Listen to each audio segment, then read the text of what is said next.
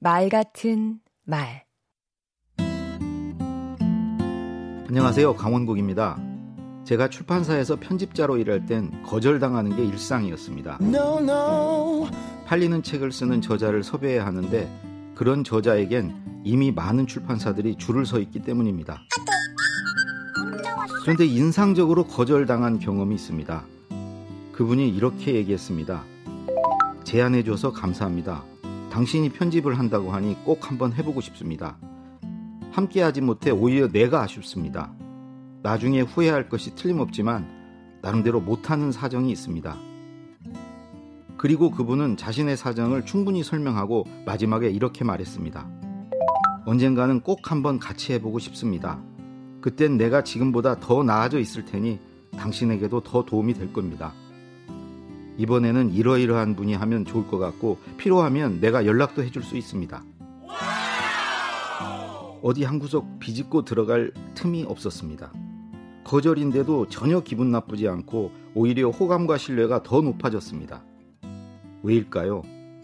부탁하는 사람은 세 가지를 원합니다. 첫째, 존중받고 싶습니다. 둘째, 거절당하는 이유를 알고 싶습니다. 셋째, 당장은 어렵더라도 다음 기회를 갖기를 원합니다. 그분은 이런 요소를 완벽하게 갖춰 거절한 셈입니다. 거절 잘하는 것도 경쟁력입니다. 문제는 거절만 잘하면 밉상이 될 수 있다는 점입니다. 거절은 거절대로 하면서 관계도 나빠지지 않는 길은 없을까요?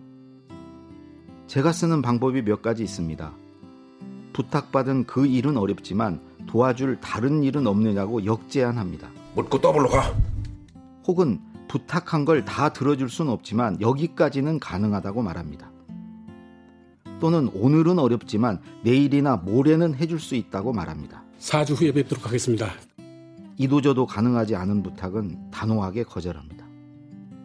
그리고 원고나 강의 요청을 어쩔 수 없이 거절해야 하는 경우에는 앞서 말씀드린 그분의 거절 방법을 그대로 빌려 쓰기도 하는데요.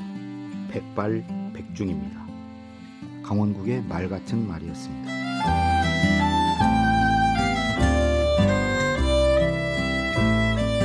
무례한 거절은 거절합니다.